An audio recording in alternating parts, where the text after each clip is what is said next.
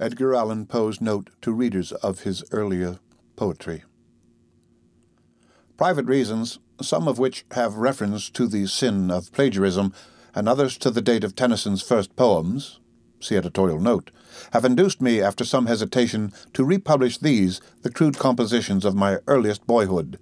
They are printed verbatim, without alteration from the original edition, the date of which is too remote to be judiciously acknowledged.